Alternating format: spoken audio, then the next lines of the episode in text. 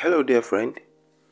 I am AOB Olagunju, and I welcome you to another insightful episode of the Moment of Change. In this episode, I'll be sharing with you on what I've titled The Transformation Process.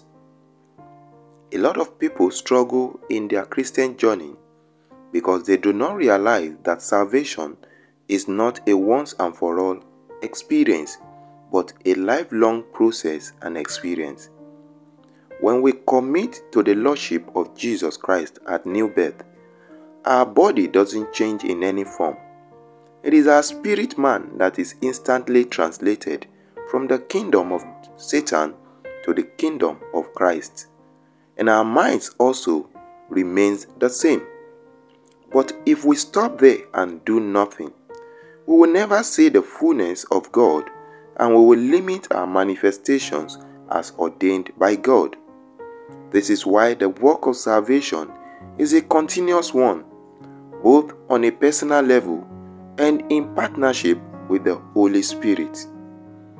For our salvation to be whole and for us to enjoy a profitable work with our Maker, our minds and bodies must be free from the corruption that rules the world. Apostle Paul wrote to the Romans church in one of his letters according to Romans chapter 12 verse 1 to 2. I beseech you therefore, brethren, by the mercies of God, that ye present your bodies a living sacrifice, holy, acceptable unto God, which is your reasonable service. And be not conformed to this world, but be ye transformed by the renewing of your mind, that ye may prove what is that good and acceptable and perfect will of God. Looking at the above scripture, you would realize that what we experience as salvation is only a spiritual transformation both mental and physical transformation will come when we consciously make that choice and also commit ourselves to do the work.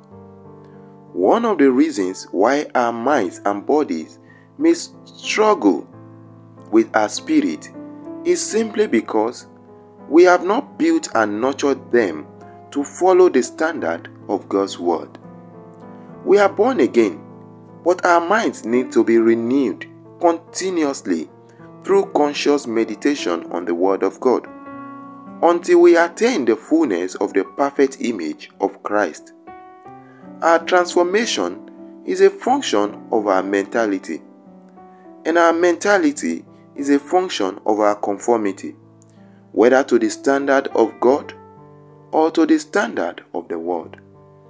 We must consistently allow the Word of God to rule our minds if we want our life to become an example of the good, acceptable, and perfect way of God. I hope and believe that this message renew your mind and also transform your life.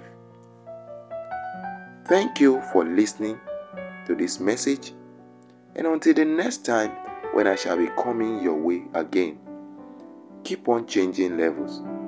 Bye for now.